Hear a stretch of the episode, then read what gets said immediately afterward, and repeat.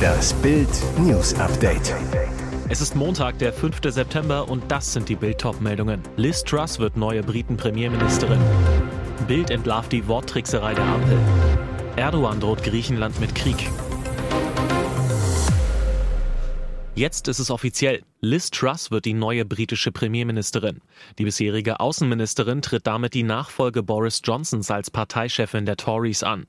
Die bis zu 200.000 Mitglieder der konservativen Partei konnten in den vergangenen Wochen per Brief oder online abstimmen, wer die neue Regierung anführen und in die Downing Street einziehen wird.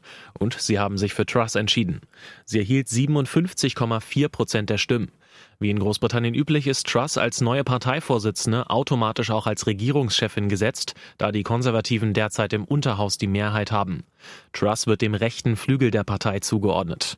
Die 47-Jährige konnte im innerparteilichen Wahlkampf vor allem mit dem Vorhaben überzeugen, trotz enorm hoher Inflation sofort die Steuern senken zu wollen. Am Dienstag wird Truss von Queen Elizabeth auf Schloss Balmoral in Schottland empfangen, um offiziell den Auftrag zur Bildung einer neuen Regierung zu erhalten. Damit wird Truss die dritte Frau an der britischen Regierungsspitze nach Margaret Thatcher und Theresa May. Als die Ampelregierung am Sonntag ihr Mega-Hilfspaket vorstellte, war die Überraschung für manche groß. Offenbar hatten sich SPD und Grüne gegen den Widerstand der FDP durchgesetzt. Eine Sonderabgabe für Energieunternehmen soll kommen. Der Trick aus der von den Liberalen abgelehnten Übergewinnsteuer war plötzlich eine Zufallsgewinnabgabe geworden. Das heißt aus der Besteuerung von Übergewinn eine Art Abgabe von zufällig erwirtschaftetem Geld. So kann auch die FDP die Maßnahmen als Erfolg verkaufen. Fair verdientes Geld der Unternehmen wird schließlich nicht extra versteuert, sondern nur das, was angeblich zufällig und ohne Arbeitsleistung in den Portemonnaies der Energieriesen landet, abgeben.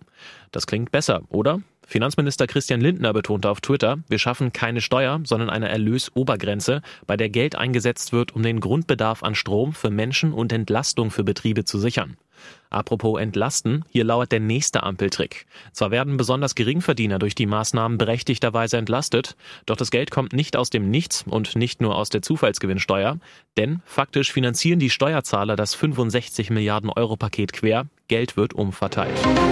Wir kommen plötzlich in der Nacht. Mit diesen scharfen Worten drohte Türkei-Präsident Recep Tayyip Erdogan am Wochenende seinem EU-Nachbarn Griechenland. Bei einem Auftritt in Samsun am Schwarzen Meer zürnte Erdogan über griechische Militärmanöver in der vergangenen Woche. So hätten griechische Luftabwehrtruppen in der östlichen Ägäis türkische Kampfjets ins Visier genommen. Griechenland, wie die Türkei NATO-Mitglied, solle die Geschichte anschauen und nicht weitergehen, andernfalls werde es einen hohen Preis bezahlen, sagte Erdogan. Im März hatte sich der Dauerstreit zwischen Athen und Ankara um einige Inseln in der Ägäis kurzzeitig wieder beruhigt, doch zwei Monate später setzten beide Länder ihre Militärmanöver in der Region fort.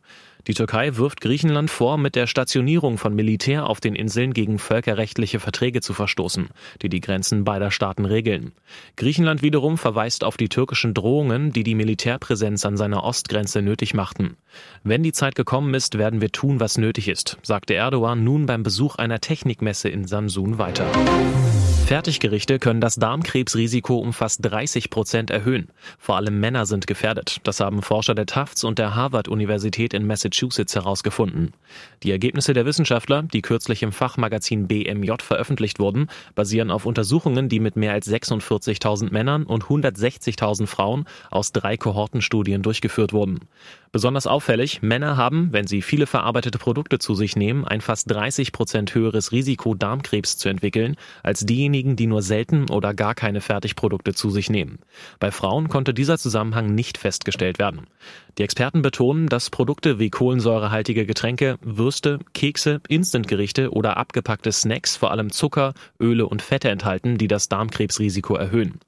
Regelmäßiger Verzehr von rotem Fleisch, etwa Schwein, Rind oder Wild, und verarbeitetem Fleisch, unter anderem Wurstwaren oder Pökelfleisch, und regelmäßiger hoher Alkoholkonsum sind ebenfalls mit einem erhöhten Darmkrebsrisiko verbunden, warnt auch die Deutsche Krebsgesellschaft. Mit gesundem Essen können laut Schätzungen 50 bis 70 Prozent aller Darmkrebstumore verhindert werden. Holger Bartstuber beendet seine Karriere. Der Champions League-Sieger von 2013 war zuletzt vereinslos. In seiner Instagram-Story schreibt Bartstuber jetzt, liebe Fans, nach 13 Jahren Profifußball gebe ich das Ende meiner Karriere als aktiver Spieler bekannt.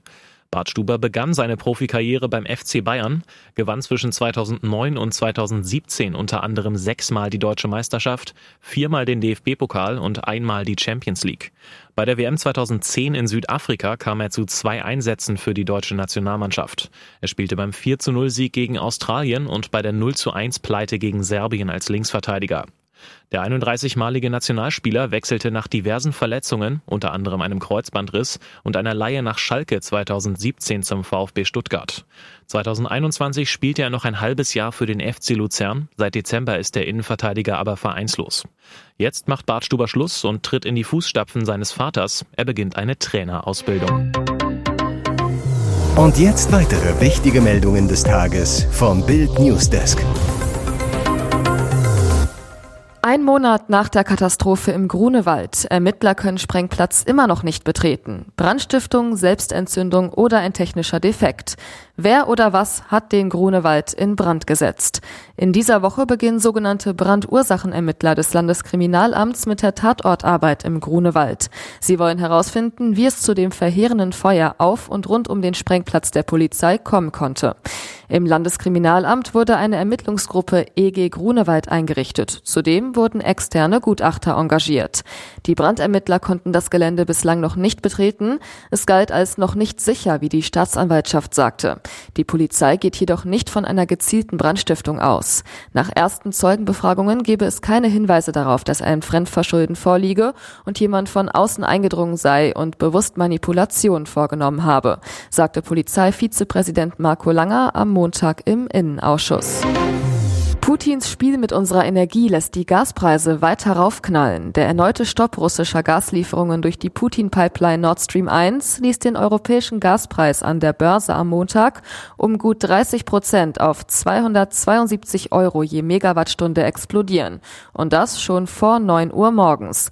Damit steuert er wieder auf das jüngste Rekordhoch zu. Der russische Staatskonzern Gazprom hatte die Lieferungen am frühen Mittwochmorgen gestoppt. Seitdem fließt nichts mehr. Angeblich wegen eines technischen Defekts an einer Turbine. Doch Fakt ist, Siemens Energy, Hersteller der vermeintlich defekten Turbine, teilte mit, die Servicetechniker seien einsatzbereit und immer für Gazprom erreichbar. Es gebe aber keinen konkreten Reparaturauftrag von Gazprom. Eine nach Angaben von Siemens Energy reparierte und einsatzbereite Turbine für Nord Stream 1 steht zudem weiter in Mülheim an der Ruhr und wartet auf den Transport. Ihr hört das Bild News Update mit weiteren Meldungen des Tages. 25 Jahre nach Dianas Tod. Der Fahrer des Fiat Uno will reden, hat aber eine teure Bedingung. Vor 25 Jahren starb Prinzessin Diana bei einem tragischen Autounfall in Paris. Sie und ihr damaliger Freund Dodi Al-Fayed waren gerade aus einem Restaurant gekommen und wurden von einem Chauffeur und Dianas Leibwächter in einem schwarzen Mercedes zu Al-Fayeds Wohnung gefahren. Auf der Fahrt kollidierte der Wagen mit einem weißen Fiat Uno. Am Steuer soll der ehemalige Taxifahrer Levantan gesessen haben. Nach dem Todescrash tauchte Levantan unter, sprach nie mit der britischen Polizei und soll auch den französischen Ermittlern keine große Hilfe gewesen sein. 2017 waren Versuche, den Taxifahrer zu finden, selbst von Scotland Yard gescheitert. Jetzt hat Radar Online den Mann in Paris aufgespürt. Unter welcher Bedingung er mit dem US-amerikanischen Online-Portal reden würde, wenn man ihm 500.000 Euro gibt. Nach der Clanschießerei in Berlin-Gesundbrunn stellte sich am Samstag der mutmaßliche Schütze der Polizei. Eines seiner Opfer ist nach Bildinformationen ein bekannter Krimineller, der bereits Schlagzeilen machte. Der in der Nacht zu Freitag an der Punkstraße angeschossene 40-Jährige ist einer der beiden als KDW-Zwillinge bekannt gewordene Clanmitglieder Abbas O aus dem niedersächsischen Rothenburg. Das Mitglied einer kurdisch-libanesischen Großfamilie verschwand trotz der schweren Verletzungen aus dem Krankenhaus. Rückblick bei dem spektakulären Einbruch in das Berliner Luxuskaufhaus im Januar 2009 war Schmuck im Wert von rund zwei Millionen Euro erbeutet worden. An einem Handschuh fanden Ermittler damals DNA-Spuren, die zu Abbas und Hassan O führten. Das steckt hinter den Schüssen. Angestrebt werde seitens der Clanfamilien eine Konfliktlösung außerhalb der geltenden Rechtsordnung. Offenbar auch, um endgültig über das Sorgerecht für die drei gemeinsamen Kinder von Jasmin O. und dem mutmaßlichen Schützen Mutalib D. zu entscheiden. Das und Streit um die Verteilung des Erbes der verstorbenen Schwester soll Hintergrund für die Schüsse auf die Clanbrüder sein. Weitere spannende Nachrichten, Interviews, Live-Schalten und Hintergründe hört ihr mit Bild TV Audio. Unser Fernsehsignal gibt es als Stream zum Hören über TuneIn und die TuneIn-App auf mehr als 200 Plattformen, Smart Speakern und vernetzten Geräten.